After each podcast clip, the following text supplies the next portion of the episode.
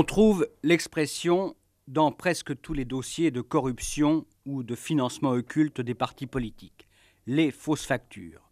C'est par elles, ou grâce à elles, que passent les valises bourrées de billets, les pots de vin des marchands d'armes, les commissions obligées des grands des travaux publics lorsqu'ils veulent emporter un marché. Et puis il y a aussi les ABS, les fameux abus de biens sociaux. Quand je l'ai rencontré euh, ce soir-là, pardonnez-moi l'expression, mais M. X avait l'air de se moquer du monde, oui, un curieux sourire, surtout quand il m'a demandé à brûle-pourpoint Savez-vous qui a inventé la fausse facture? Et devant mon ignorance, il a ajouté Vous connaissez forcément son nom, c'était un drôle de type, un génie dans son genre. Je ne vais pas vous faire languir. Ce génie, pour reprendre l'expression de M. X, c'était un chiffonnier, mais un chiffonnier millionnaire, ou peut-être même milliardaire. Un petit bonhomme, gros et laid, toujours mal fagoté, qui parlait le français avec un accent impossible.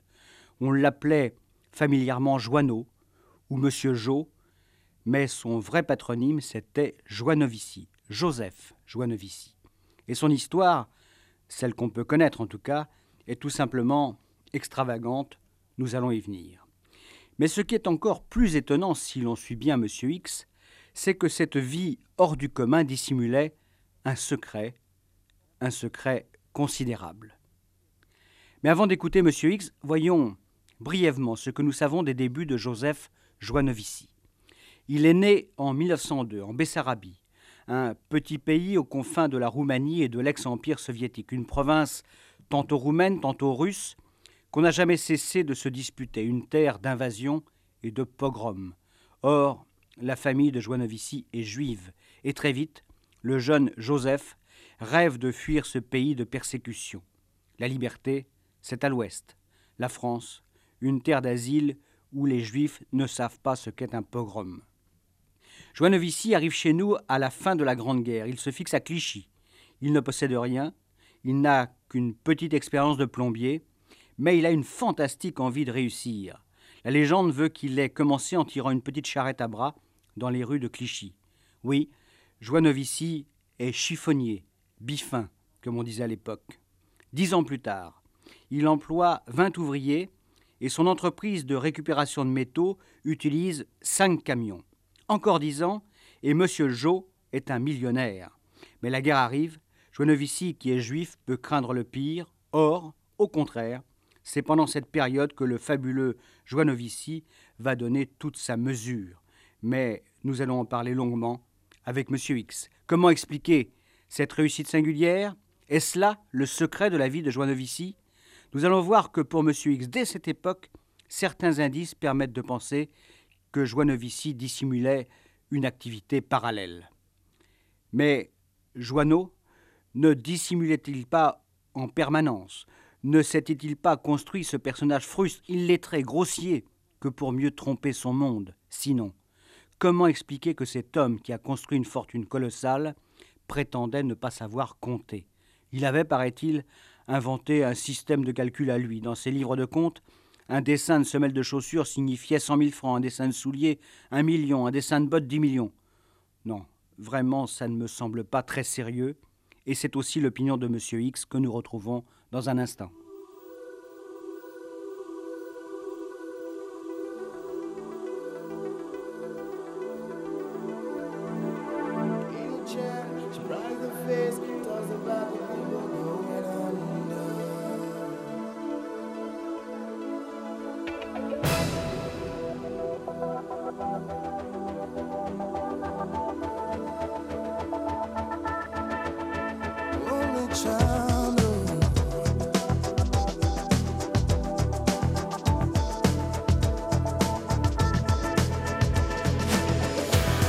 says after 70 years that what he goes there for is to unlock the door.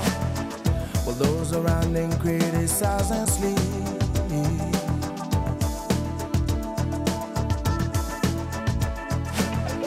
And through a fractal on a breaking wall, I see you, my friend, and touch your face again.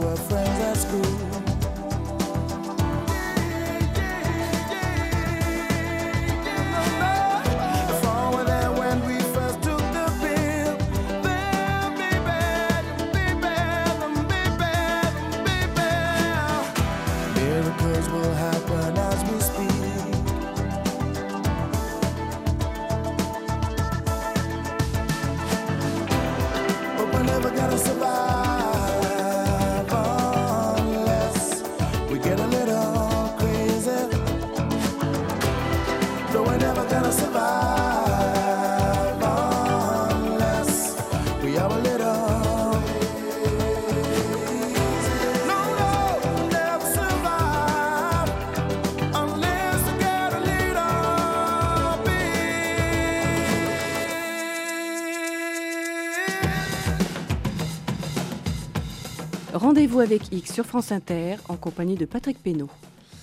Une question d'abord à laquelle vous vous attendez. Euh, avez-vous connu Joanovici Qui n'a pas connu Joanneau Ce type était partout. Il avait des relations dans tous les milieux, à droite, à gauche, chez les résistants, chez les collabos, chez les communistes, chez les vichysois. Un bonhomme indispensable parce qu'il arrosait tout le monde. Vous voulez dire qu'il achetait euh, des complicités Bien sûr, encore qu'à l'occasion, Joanovici était capable de très beaux gestes, hein, des gestes gratuits, des gestes de pure générosité. D'accord, mais enfin, vous avez dit pour commencer que Joanovici était l'inventeur, hein, l'inventeur de la fausse facture. Exact. Le premier, il avait monté une myriade de sociétés qui commerçaient les unes avec les autres. Au centre de la toile d'araignée, il y avait un inspecteur des impôts qui signait de faux bons à l'exportation des bons pour des exportations fictives, vous comprenez, et qui donnait lieu à l'établissement de fausses factures. Ça permettait aux sociétés de M. Jo non seulement de récupérer des taxes, mais de revendre les fausses factures à d'autres sociétés sœurs. Un système assez compliqué, mais qui rapportait des sommes considérables. Et puis n'oubliez pas que la première profession de Joanovici, c'était ferrailleur. Or, dans quel milieu on trouvera les premières fausses factures dans les années 60 et 70 chez les ferrailleurs, justement, ceux qu'on appellera les carambouilleurs. Je vous assure, M. Jo était un pionnier. Hmm, dans son genre, un pionnier. Bon, alors, deuxième question. Vous avez laissé entendre que la vie de Joanovici cachait un secret. Oui, je suis formel. Et comment l'avez-vous appris? Oh, C'est une longue histoire. Mais ce qui m'a vraiment mis la puce à l'oreille, c'est la façon dont il a obtenu la citoyenneté russe. Hmm, russe, mais, mais au départ, attendez, quelle était sa véritable nationalité? Écoutez, quand il arrive en France, Joanovici est un citoyen de l'URSS. Mais en 1940, son pays, la Bessarabie, euh, devient roumain. Et le voilà donc roumain. Mais en France, les Allemands arrivent. Joanovici se dit qu'après le pacte germano-soviétique, la nationalité qu'il protégerait le plus sûrement, c'est sa nationalité d'origine. N'oubliez pas qu'il est juif. Et, et qu'il est toujours hanté par les pogroms de son enfance, d'où son père et sa mère ont trouvé la mort. Donc il file à l'ambassade du RSS. Mais c'est aussi simple que ça Enfin, dans la tête de Joanovici, oui. D'accord, mais dans la tête des fonctionnaires de l'ambassade bah alors là, il se passe quelque chose de stupéfiant. Joanovici obtient très vite la nationalité soviétique, mais alors très très vite. Hmm. Donc pour vous, ça a une signification bah, Naturellement, mais enfin attendez, c'est pas fini. Hein. Soudain, c'est l'opération Barbarossa. Barbarossa, il faut le rappeler pour les auditeurs, hein, c'est l'entrée en guerre de l'Allemagne contre, contre l'URSS. Oui, c'est ça. Oui. Et d'un seul coup, Joanovici se dit que c'est maintenant très dangereux d'être soviétique, d'autant que la Roumanie est maintenant devenue une alliée du Troisième Reich. Alors Joanovici, accompagné d'un ami de la préfecture de police, court chez le consul de Roumanie et aussitôt il redevient roumain. Ça me paraît quand même pas très vraisemblable, pardonnez-moi. Bah, dans la vie de Joano, je crois que rien n'est tout à fait vraisemblable. Enfin, il me semble, je l'entends encore plaider sa cause avec son bagou, son accent inimitable. Si j'étais soviétique, c'était malgré moi, à contre-coeur. En fait, j'ai toujours été roumain. Et puis il a dû sortir quelques gros billets de sa poche, et voilà. Il paraît même, alors là je n'ai aucune certitude, que Joanovici a pu obtenir une attestation attestant qu'il était à rien. Très fort, non? Peut-être, oui. moi, mais je, moi je, je, vous demande à nouveau, hein, mais que signifient ces allers-retours de nationalité? Eh bien, j'ai eu du mal à comprendre. Pourquoi ne pas l'avouer? Mais quand j'ai appris que c'était un décret du Conseil suprême de l'URSS qui lui avait accordé la citoyenneté soviétique, je me suis dit que M. Jo n'était vraiment pas n'importe qui.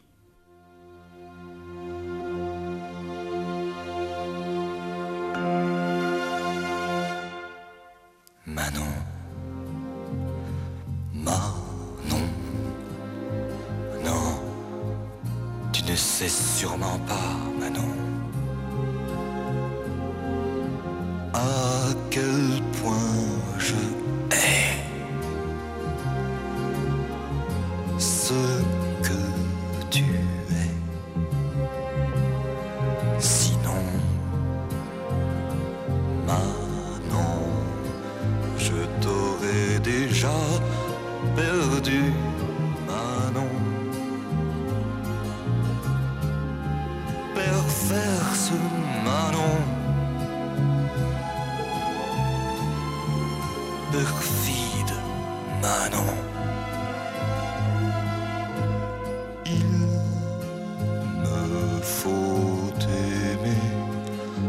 avec un autre.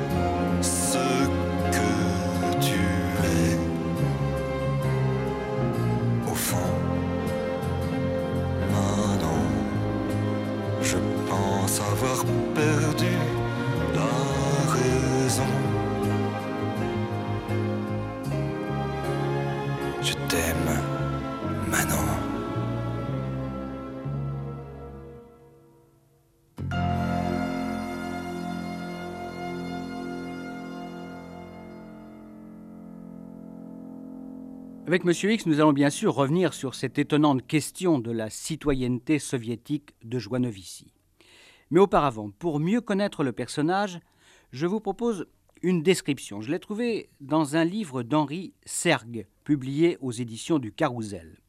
Autant vous prévenir, ce portrait sent la malveillance, sinon l'antisémitisme. Mais il a sans doute le mérite d'avoir la couleur de l'époque. Je cite Sergue, qui évoque Joinovici lorsqu'il devient un important chef d'entreprise. Son français s'est très légèrement amélioré, mais son sabir demeure effrayant. Il réinvente la syntaxe, supprime les articles, massacre la conjugaison, dynamite la construction des phrases. On croirait un matelot levantin en goguette dans le bousbire de Casablanca. Physiquement, il s'est épaissi, sa taille s'arrondit, le cou gonfle, les joues bouffissent. Sur le plan sexuel, il affectionne les prostituées, mais, toujours méfiant, utilise des préservatifs. Ses amis arméniens l'ont emmené chez un compatriote, un tailleur. Joinovici a haussé les épaules. Il se contentera de la confection. À cette époque, il se montre avaricieux, pas de folles dépenses, pas d'inconséquences. D'abord, creuser son trou. Ailleurs, on parlera de ses mains sales et moites, de sa peau toujours grasse. Bref, une caricature comme on en trouvait dans les journaux de la collaboration et aussi, malheureusement, dans des hebdomadaires dits nationaux tout à fait actuels. Mais passons et revenons à mon entretien avec M. X. Si je vous ai bien compris, vous soupçonnez Joanovici d'avoir entretenu des liens très spéciaux avec les soviétiques. Et c'est d'autant plus surprenant que ce qui reste aujourd'hui euh, de Joanovici, de son image, c'est plutôt tous ces trafics avec les Allemands. Ah oui, vous avez raison, mais enfin nous allons y venir. Admettez quand même que si les plus hautes autorités de l'URSS ont jugé bon de lui octroyer la nationalité soviétique, c'est que le bonhomme était utile. Utile aux Russes. Incontestablement. Ouais. Et c- il me semble quand même que vous avez tendance à avoir des espions partout. hein. Bon, attention, je ne vous ai pas dit que c'était un espion, comme on l'entend d'habitude, mais un agent, oui, certainement, et un pion indispensable. Un homme du Comintern, un informateur de premier plan, un type qui pouvait rendre n'importe quel service. Ouais, mais enfin, vous, vous avez des preuves? Bah, Elle ne manque pas, oui. Je les ai trouvés après la guerre dans les dossiers confidentiels de la DST. Il y a d'abord le rôle de Johannovici dans la fameuse compagnie France Navigation. Oui, ça je connais. C'était euh, la compagnie créée par les communistes pour ravitailler les, les républicains espagnols. Exactement. Plus d'une vingtaine de navires, avec beaucoup, beaucoup d'argent. Une très belle organisation. Malheureusement, Mal- malheureusement, pourquoi? Bah, malheureusement, Staline a fait en sorte de saboter l'aide aux républicains espagnols. Mais enfin, ça, c'est une autre histoire. Ouais. et, et vous avez dit que, que Joanovici a, a joué un rôle au, au sein de cette malheureuse compagnie. Oui, Johannovici en était l'un des fournisseurs, peut-être même l'un de ses dirigeants clandestins. Et d'un seul coup, n'est-ce pas, l'image du personnage change et prend une autre dimension. Il est loin, le chiffonnier crasseux, l'illettré, le rustre multimillionnaire qui sait à peine compter. En fait, et j'en suis sûr, Johannovici donnait le change. Il jouait un rôle, il amusait la galerie. Et selon vous, il était donc forcément en relation avec euh, la direction du PC, du PC français? Non, pas avec les dirigeants officiels, hein, mais avec les dirigeants officieux, oui. Surtout avec un homme, un homme très mystérieux, qui n'est jamais apparu dans l'organigramme du PC, mais qui a pourtant été l'un de ses dirigeants les plus influents. Je veux parler de Jean Jérôme, le financier occulte des communistes. C'est un juif d'origine polonaise, un type très discret, mais une véritable puissance à l'intérieur de l'appareil. Or, je l'affirme, ses liens avec Johannovici étaient tellement étroits que c'est le chiffonnier milliardaire qui a sauvé Jérôme après que celui-ci a été arrêté par la Gestapo. Oui, admettons. Mais quand même, je vous le répète, Johannovici est surtout connu pour avoir été l'un des plus grands trafiquants de l'occupation. Je vous le concède, mais interrogez-vous, pourquoi Johannovici n'aurait-il pas fricoté avec les nazis? Sur ordre. Ça me, comme, ça me paraît quand même un peu tiré par les cheveux. Mais trompez-vous, et puis voyons dans le détail ce qui a été euh, l'activité de M. Jo pendant cette période dramatique. Dès que les nazis sont en France, euh, M. Jo, un des plus importants récupérateurs de métaux du pays, devient le fournisseur attitré des bureaux d'achat allemands ce qu'on a appelé euh, l'organisation Otto. Mhm. Et il vend des métaux, des machines, mais aussi des chaussures, des textiles, enfin bref, tout ce qui avait une valeur. Donc, euh, Joannovici a participé, qu'on le veuille ou non, il a participé à l'effort de guerre allemand. C'est certain. Bah, ça semble tout de même curieux pour un type qui aurait fait partie du Comintern, et puis un juif, de surcroît. Un juif, oui. Mais les Allemands s'en fichent. Ce qui compte pour eux, c'est que Johannovici euh, sait comme personne leur fournir ce dont ils ont besoin. Alors juif ou pas juif, hein, puisqu'il était indispensable. Et puis d'accord, Joanneau fait du commerce avec les nazis, donc il les aide. Mais en même temps, à force de les fréquenter et de leur graisser la patte lorsqu'il faut, il devient un complice, un homme à qui on peut se confier. Vous voyez ce que je veux dire? Donc il, peut leur soutirer des informations. Oui, oui, mais des informations capitales, très précieuses. Et des informations qu'il transmet à qui et comment? Bon, ça, c'est pas très compliqué. Monsieur Jo voyage beaucoup. Oui, il, a toutes les facilités pour passer les frontières. Et lorsqu'il va en Suisse, par exemple, apparemment pour y placer ses gains, il ne manque pas de rencontrer des amis à lui. Des agents soviétiques? Bien évidemment. Bah, je vous rappelle qu'il existait une branche importante de l'orchestre rouge en Suisse. Je veux bien essayer euh, de vous croire.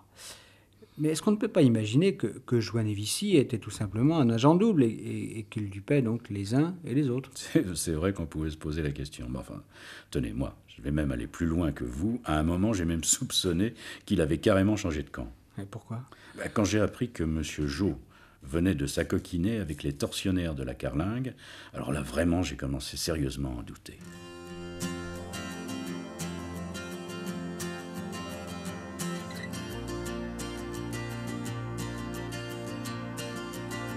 Je vois, je vois tes silences, j'encaisse lentement.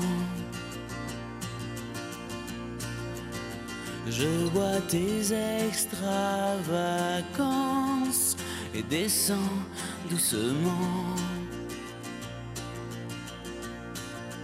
Et je vois tes paroles et refais le monde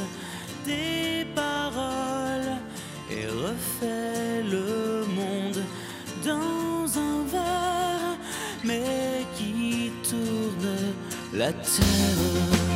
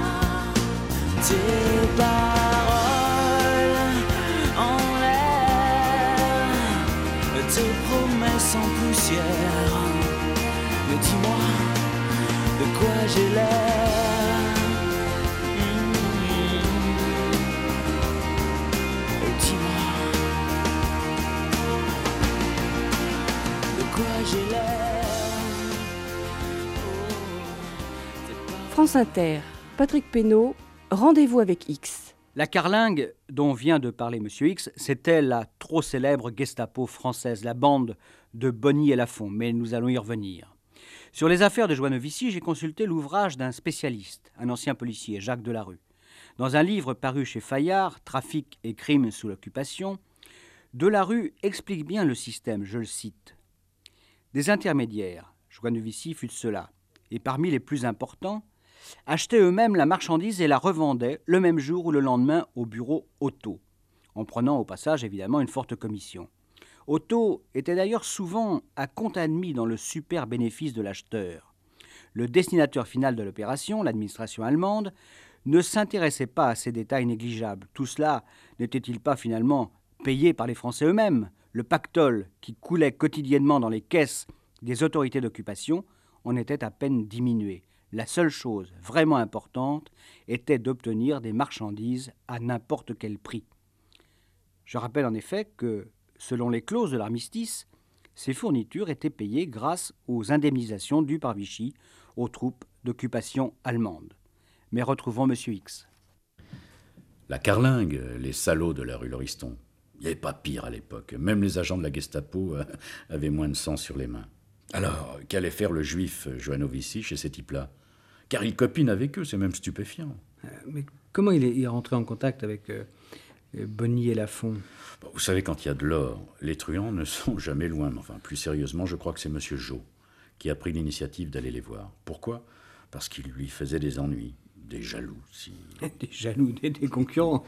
C'est ça. Joannovici gagnait tellement d'argent. Bah, à force, ça fait naître des convoitises. Et puis, bon, il faut bien dire que M. Jo était dur en affaires et qu'il n'hésitait jamais à marcher sur les plates-bandes des voisins. Il y avait un type en particulier qui lui cherchait les poux dans la tête. Un certain Skolnikov.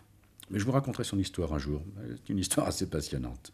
C'est un homme qui, grâce à ses trafics avec les Allemands, avait quand même réussi à acheter les plus grands hôtels de Paris et de la Côte d'Azur. Enfin bref.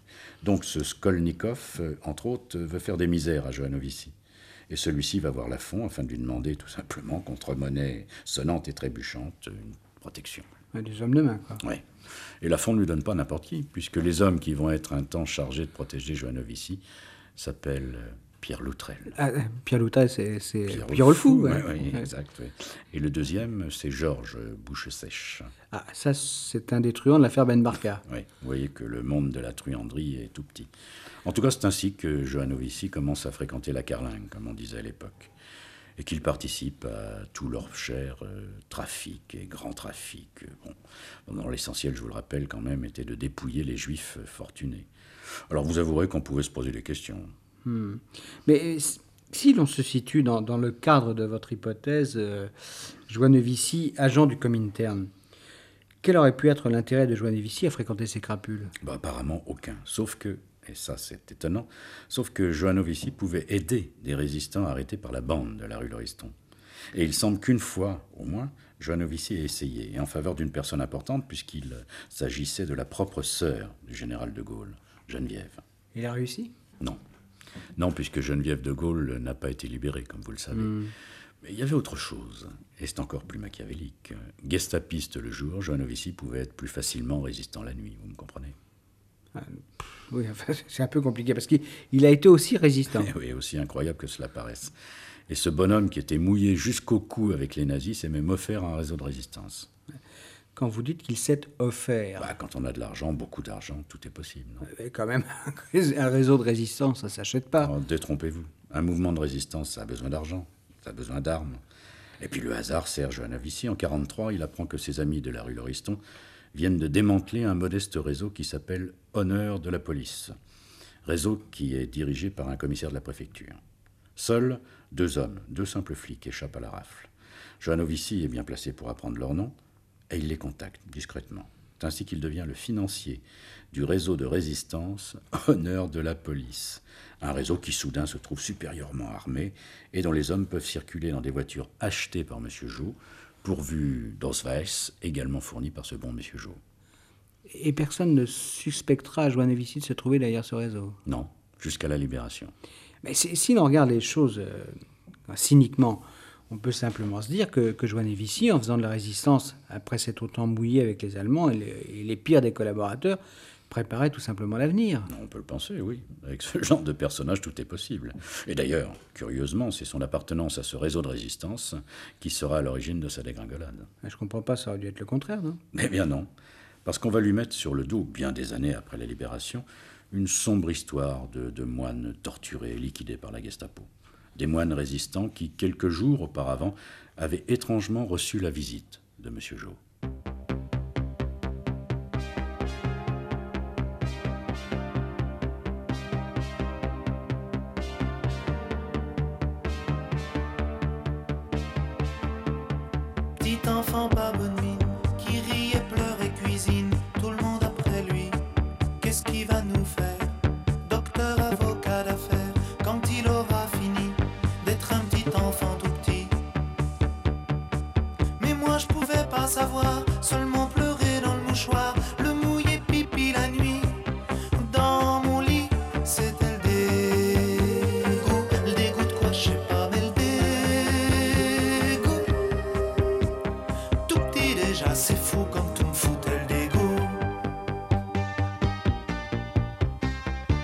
Garçon, le ballon rond, il rebondit trois bons, mais c'est qu'une boule qui va pas très loin, qui roule, qui fascine les foules.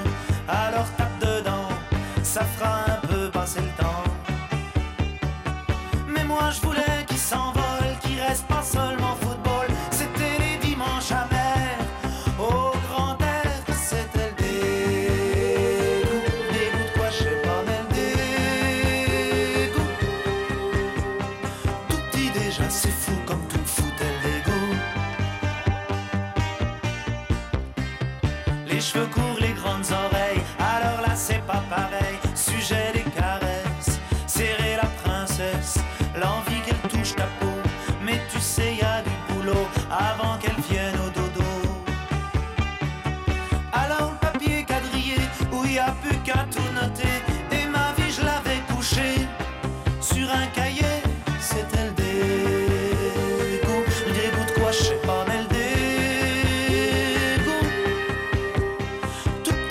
c'est fou comme tout me foutait le dégoût.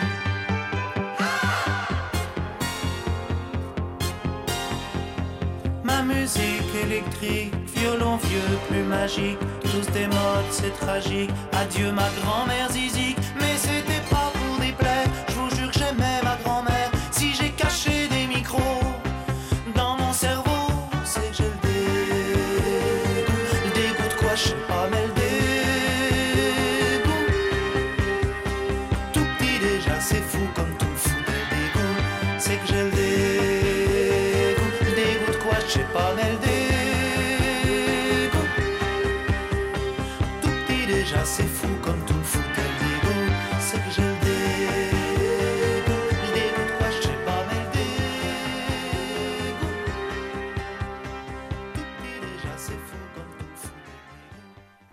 Nous allons bien sûr revenir sur l'affaire de ces moines assassinés dès la reprise de mon entretien avec M. X. Mais pour ma part, j'ai voulu éclaircir ce qu'a bien pu être l'activité de résistant de Joinnevici. Dans le livre de Jacques Basselon, paru chez Grancher, et consacré au dossier de la Gestapo, j'ai trouvé ceci. Basselon reprend un article de François de 1947 qui comptabilise en quelque sorte les bonnes actions du chiffonnier milliardaire. Ainsi, on peut lire qu'il a subvenu pendant toute l'occupation à l'entretien de 200 enfants israélites, qu'il n'aurait trafiqué sur les métaux précieux que pour pouvoir payer l'élargissement de patriotes et corrompre les Allemands, qu'il a sauvé de la déportation Madame Campinki, le juge Marsat et d'autres, qu'il est intervenu en faveur de Geneviève de Gaulle, qu'il était en contact dès 1940 avec le chef du réseau Honneur de la police, qu'il a affrété un bateau à La Rochelle pour organiser les passages en Angleterre, qu'il a cherché par tous les moyens à sauver l'inspecteur Gaget du peloton d'exécution, et qu'ayant échoué, il a versé une pension de 10 000 francs à sa veuve, que ses bureaux de la rue Albert Samin ont donné asile à des parachutistes, qu'il a prêté ses camions et fourni une grande partie des armes aux insurgés de la préfecture de police, et que c'est enfin lui qui a permis que soit découvert le refuge des sinistres Bonny et Lafont. Mais il faut reconnaître que la colonne passif est au moins aussi longue et fournie. Mais nous en avons déjà parlé avec M. X que nous retrouvons pour la dernière partie de cet entretien. Cette affaire des moines a été révélée, je vous l'ai dit, quelques années après la libération. Alors, avant d'y revenir, si vous voulez, parlons de Joanovici, de l'immédiate après-guerre. Contrairement à ce qu'on pourrait penser, il ne se fait nullement discret. Bah, je crois d'ailleurs que ce n'était pas le genre du personnage. C'est juste. Difficile pour un Joanovici de se faire tout petit. Non, non. Lui, il se pavane, il se sûr de lui. Et d'ailleurs, qui commande maintenant à la préfecture de police Ce sont les amis de son réseau. Des amis qu'il entretient grassement, des amis à qui il offre des voitures pour les besoins du service, Ah oui. naturellement. Et en cette période de vache maigre, ça n'a aucun prix. ça donc, il passe à travers les mailles du filet.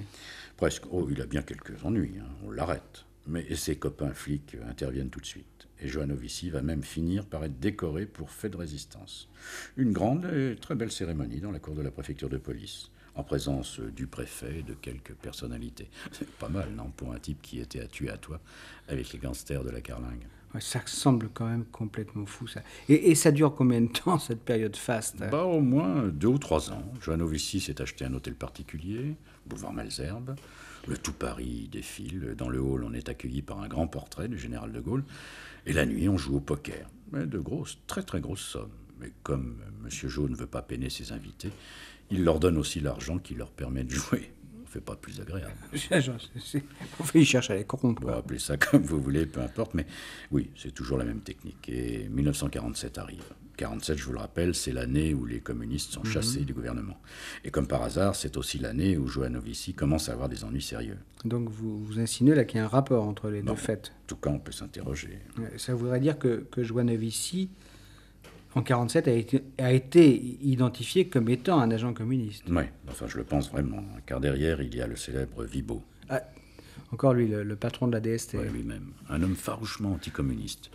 Un type qui a fait la guerre dans les services secrets à Londres et qui dispose d'informations de première main. Et dès que les ministres communistes sont débarqués, il passe à l'offensive. D'une part, il dégote une carte d'affiliation de Joanovici à la Gestapo. C'est un faux, non? Je ne crois pas, non, non. Ça ressemblait bien à Joanovici d'avoir poussé le double jeu jusque-là. Et puis, et puis il y a l'affaire des moines. Alors ra- racontez cette histoire des moines. Bon, bon, je vais faire très vite. Ça s'est passé quelque part dans un couvent de Seine-et-Marne. Un couvent qui euh, dissimulait des activités de la résistance. Une nuit, cinq hommes se présentent, cinq résistants.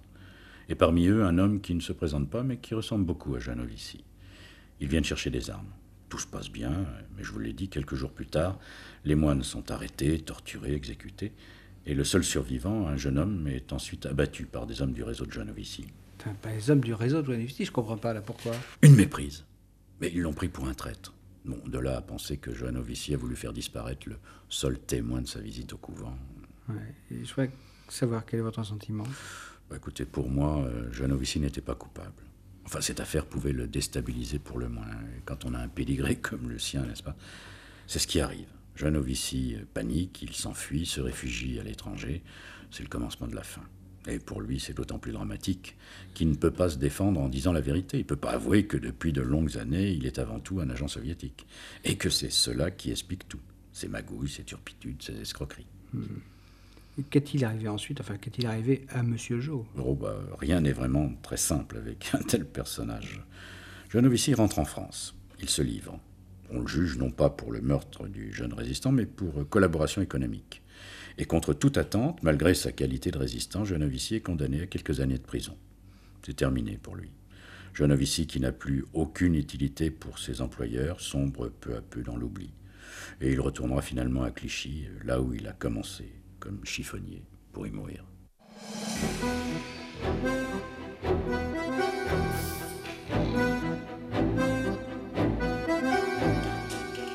Sur l'infiltration que Joanovici avait réussi à la préfecture de police, j'ai trouvé un témoignage intéressant, un peu partial, certes, car il s'agit du témoignage du patron de la DST, Roger Vibo, qui vouait à Joanovici une haine certaine. Voici ce que Vibo raconte dans son livre de mémoire Bataille pour la DST. Dans tous ses déplacements, Joinovici était protégé par une véritable garde prétorienne. Les entrées de son hôtel particulier, ses bureaux de l'avenue de Messine, les domiciles de ses lieutenants bénéficiaient de l'évidente protection d'hommes que mes services identifièrent peu à peu comme appartenant presque tous à la préfecture de police. Les hommes de la PP, qui assuraient le service d'ordre du ferrailleur, ne se contentèrent pas d'une protection passive.